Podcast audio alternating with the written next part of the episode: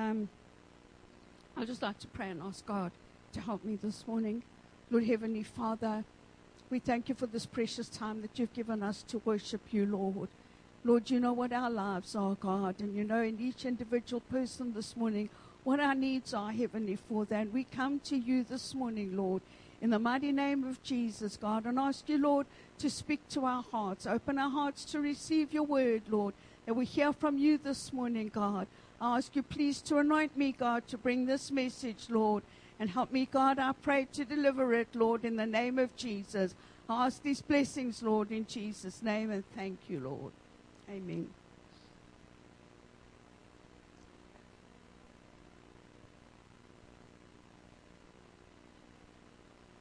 If you can turn with me in your Bibles to Matthew chapter 1 and verse 1.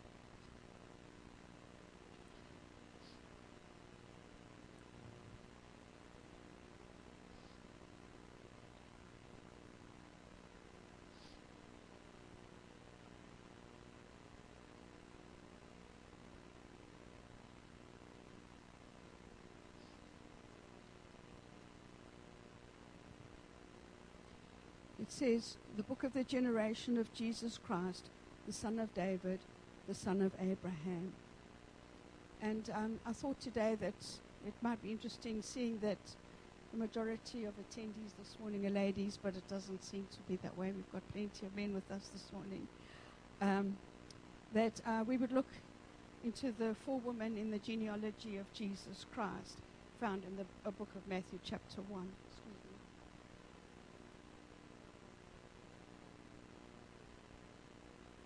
But first, let's have some information on genealogies.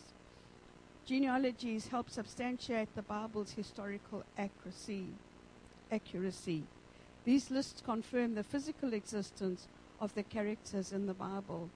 By knowing family histories, we understand that the Bible is far from a mere story. It's got connection with human families. Amen. It is authentic, it is historical, and it is the truth an actual man named Adam actually lived and he um, had actual descendants, and therefore his actual sin has actual consequences. The genealogies also confirm prophecy. The Messiah was prophesied to come from the line of David in Isaiah chapter 11, verse 1. I'm just going to turn there quickly to read that. If you want to turn with me, Isaiah chapter 11, verse 1.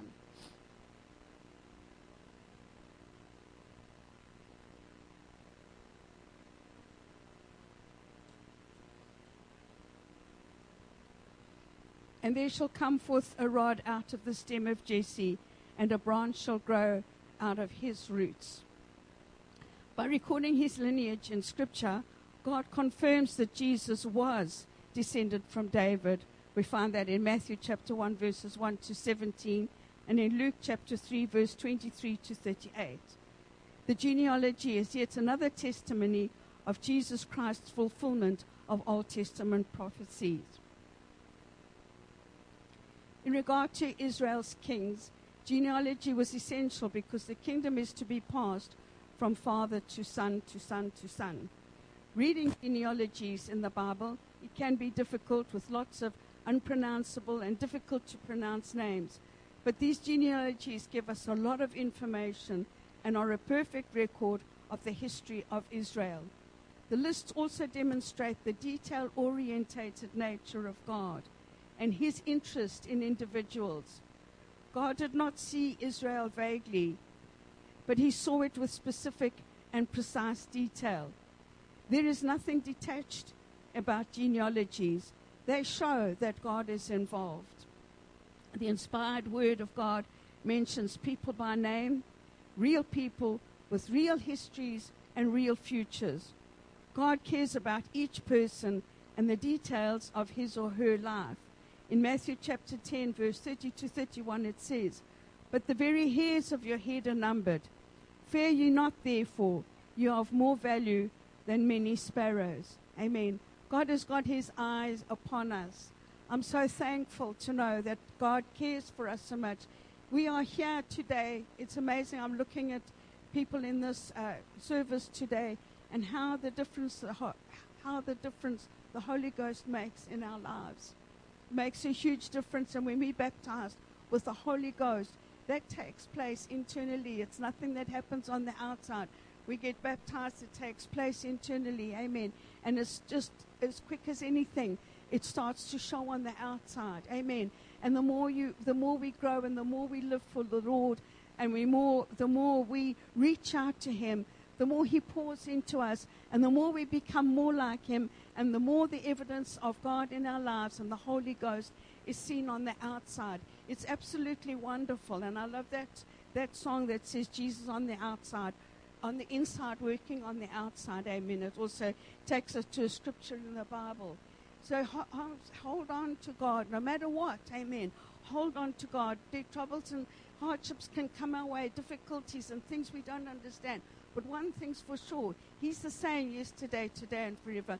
He's going to reign forever. He knows each individual by name. He knows where we are. He knows what our needs. I can't emphasize that enough. Amen. Hold on to the rock. You might not see clearly, but hold on to the rock. Amen. Keep presenting yourself to the Lord day after day, hour after hour, and let Him minister into your lives. Amen. He's the one who knows what we need much better than we know ourselves.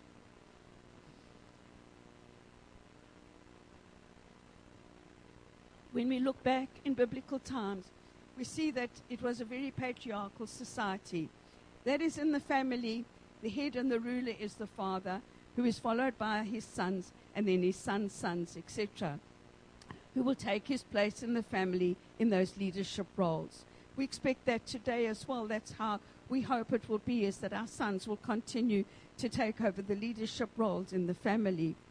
But this culture and, and society was structured that way. Women had very few rights and or privileges. They were mostly not seen and heard, but being and not being free to voice their opinions or ideas. And this form of suppression was due to the fall of man. However, looking at the life of Christ, he gave purpose and value to women. For example, the woman at the well, a Samaritan woman in a sinful relationship. Yet Jesus spoke to her and her life was completely changed by her encounter with Jesus. This is the complete truth.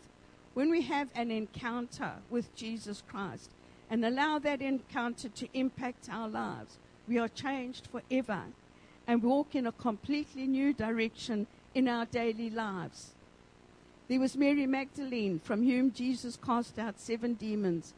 And on the day of his resurrection, Jesus first appeared to her.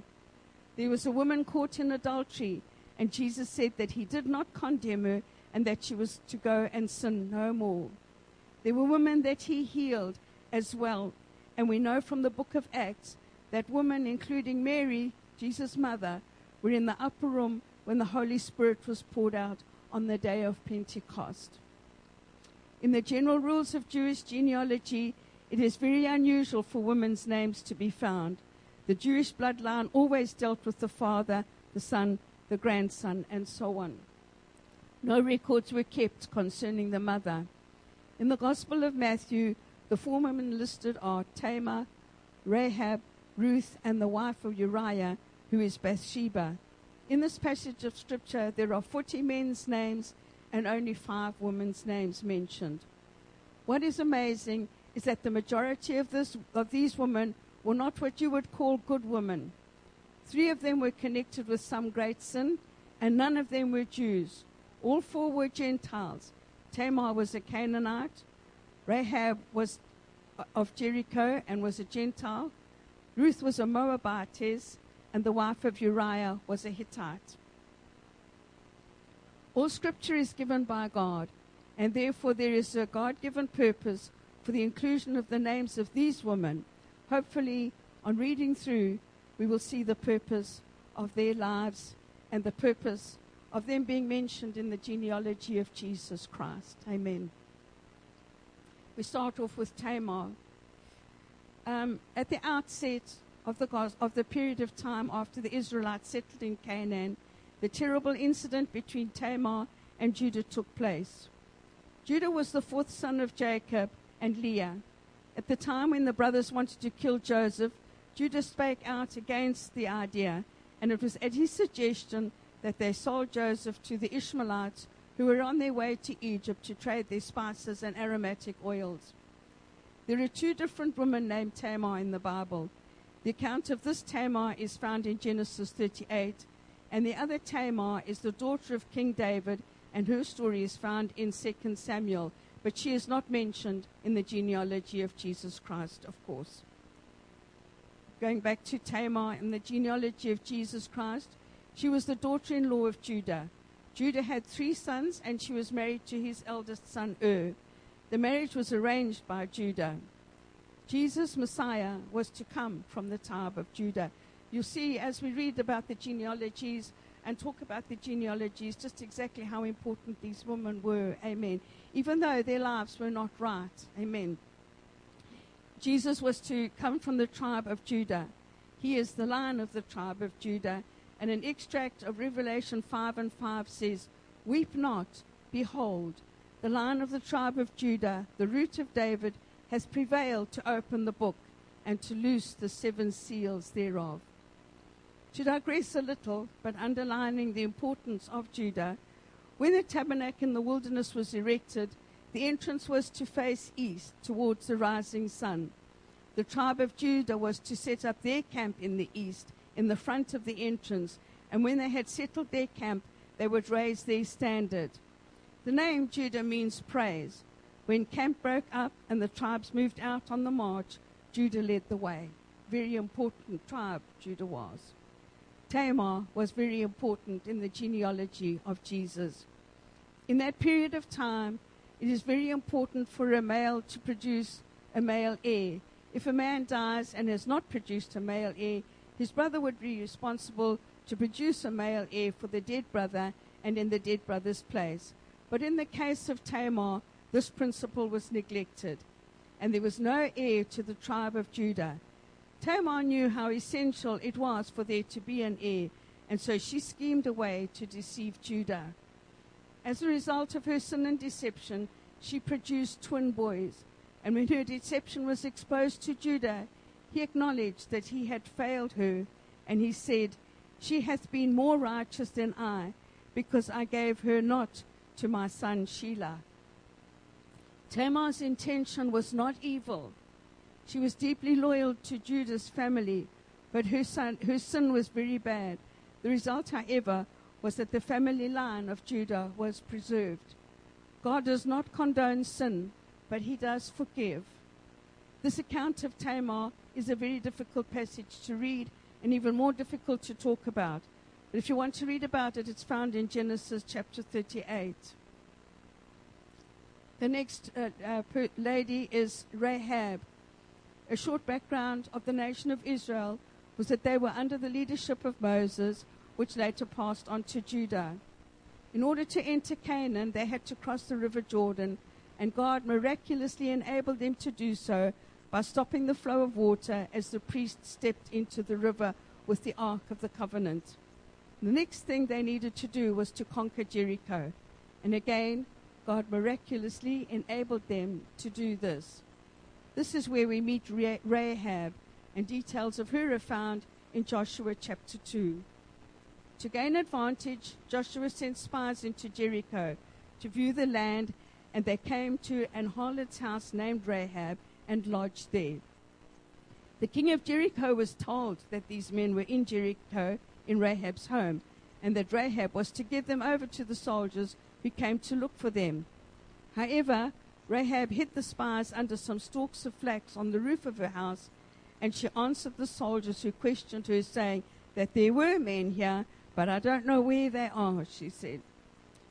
Rahab showed great courage and expressed her faith in God, saying to the spies, I know that the Lord hath given you the land, that all the inhabitants faint because of you. For we have heard how the Lord dried up the water of the Red Sea for you, and you came out of Egypt, and what ye did unto the two kings of the Amorites that were on the other side Jordan, Sihon and Og, whom you utterly destroyed. And as soon as we heard these things, our hearts did melt. Neither did there remain any more courage in any man because of you. For the Lord your God, He is God in heaven above and in earth beneath. After the soldiers had left, she let the spies down by a cord because her house was on the wall of the city. But before they left, she made the spies swear an oath that because of the kindness she had shown them, that they in turn would show kindness to her father's household and save alive her father, her mother, her brethren, her sisters, and all they that had uh, that they had sorry, and all they had, and deliver their lives from death. The spies agreed, saying that she was not to speak of this business, and that they would deal kindly and truly with her and her family. It was arranged that that same line of scarlet thread would hang from the window of the house for the Israelites to see when they came back to conquer Jericho. Only those family members gathered in her household would be saved, and if she spoke of this oath to anyone, it would be broken. When the Israelites captured Jericho, they spared the house with the scarlet cord in the window. And it seems that Rahab and her family were later brought to the nation of Israel. In the genealogy, it states that she was the wife of Salmon. She gave birth to Boaz, who married Ruth and became the father of Obed, the grandfather of Jesse, and the great grandfather of David. Rahab was a Canaanite, a harlot, and she lied to the soldiers when she hid the Israelite spies. But despite that, she was a very important part of the lineage of Jesus Christ, the Messiah. This Canaanite woman, whose culture worshipped idols, expressed great faith in the God of the Israelites. Faith pleases God. I believe this account shows that once again, God does not condone sin, but his grace and forgiveness is extended to all. It is not limited to nationality or the nature of the person's sins. It's extended to all. Ruth is the next uh, lady in the genealogy. The only thing wrong with Ruth is that she was a Moabite. In a pagan society who believed in many gods, totally the opposite to the Hebrews. Her name means friendship. She has a whole book in the Bible dedicated to her. Her story is one of family, companionship, and selflessness. Ruth was married to Mahlon, one of the two sons of Elimelech and Naomi. They lived in Israel, but there came a time when there was a famine in Israel, so they moved to Moab. The two sons married Moabites, Ruth and Orpah. But sadly, Elimelech and his two sons died, and they left, that left three widows. Naomi decided to return home to Bethlehem, and she told Ruth and Orpah to go back to their own families, and she would return alone. But Ruth chose to go with her, and saying these very well known words, which we find in the book of Ruth, chapter 1 and 16 For whither thou goest, I will go, and where thou lodgest, I will lodge. Thy people shall be my people, thy God, my God.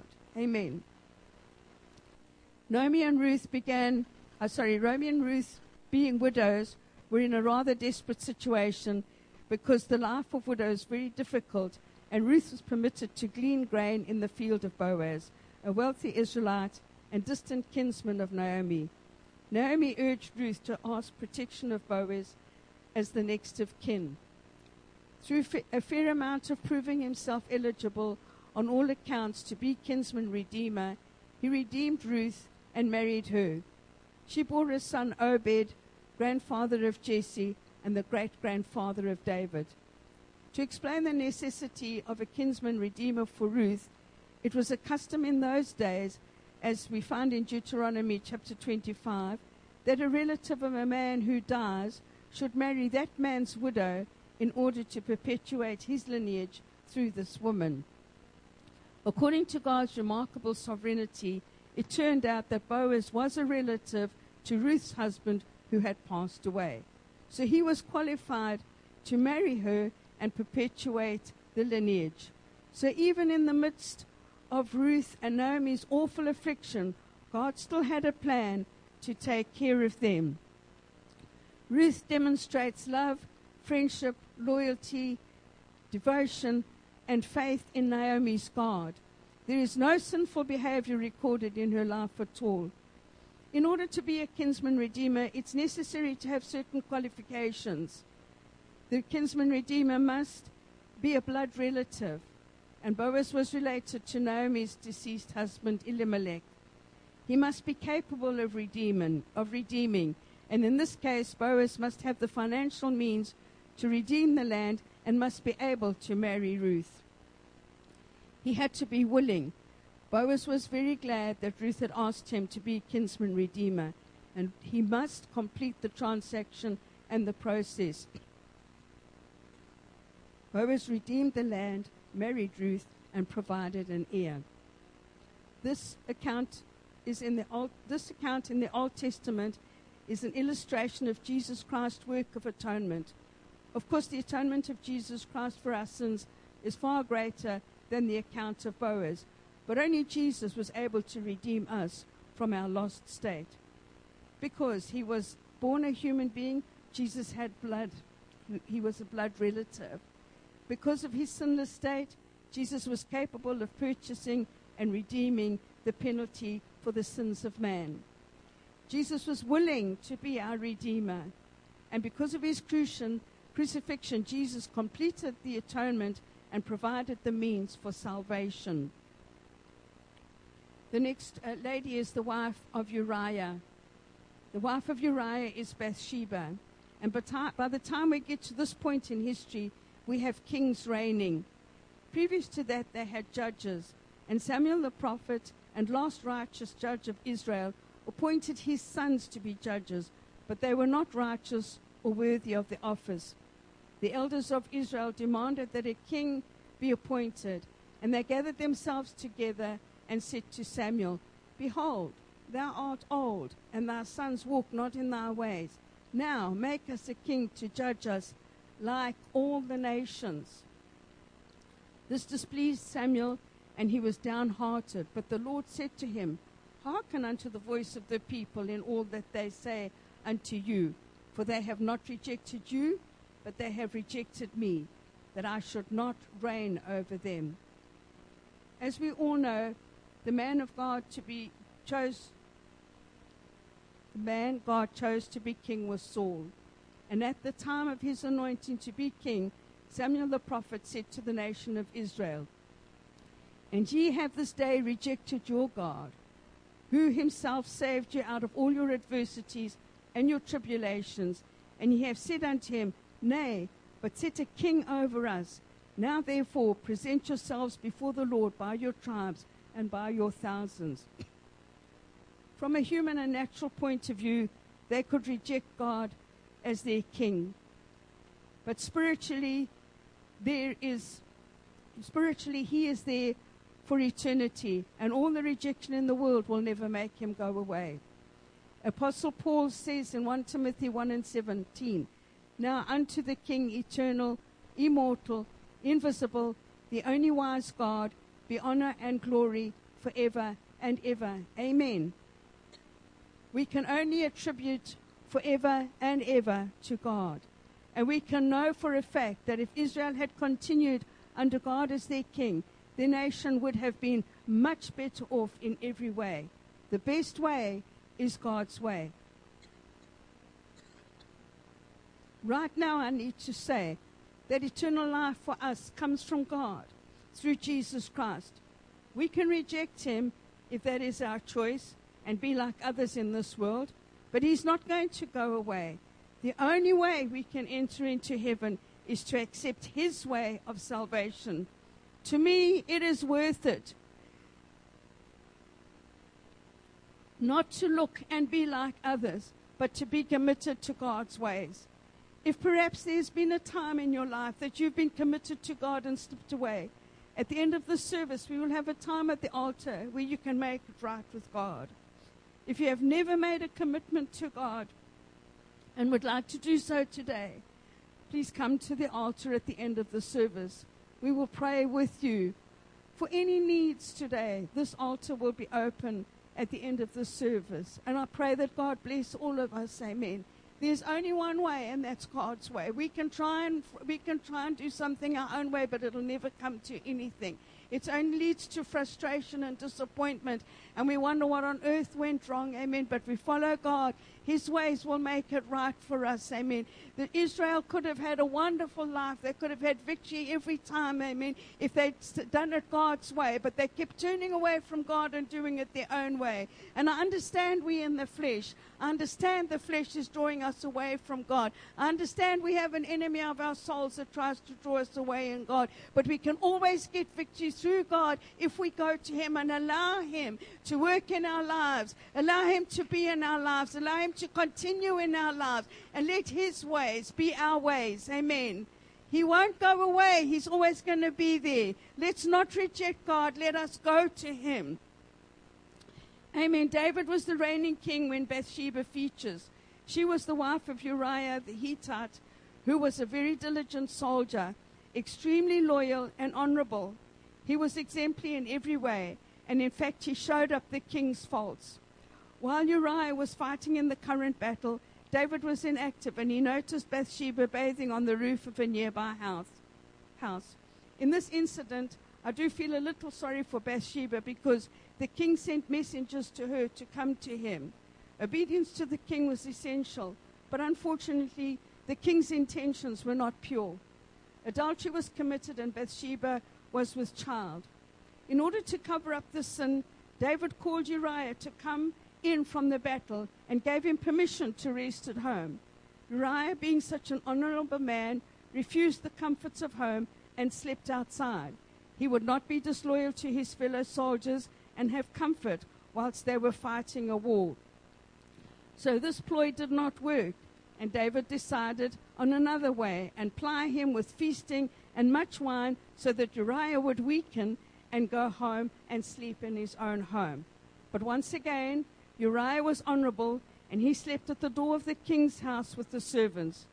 Because Uriah would not go home, David could not cover up his sin, and so he devised a plan to have Uriah killed in the battle. Uriah was not a frontline soldier, but David sent him back to the battle and arranged for him to be put in the front line where he was killed. The child that had been conceived in adultery later on died. Sister Sedenko, could you come to the piano, please? God sent Nathan the prophet to David to confront and expose this enormous sin of David's. David repented, as we read in Psalm 51. David was very contrite, and because he acknowledged and repented, God forgave his sins. From this example, we see that repentance is vital in our walk with God. After that, David did not harp on the sins he committed, but after genuine repentance, he moved on serving God. Sadly for them, their child died, and the Bible records how deeply David mourned.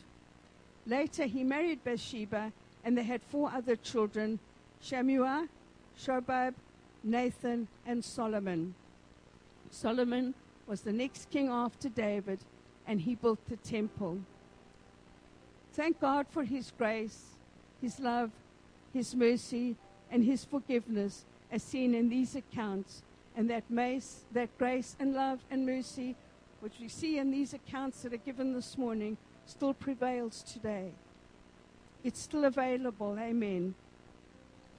The altar is open if anybody would like to come and seek the Lord today.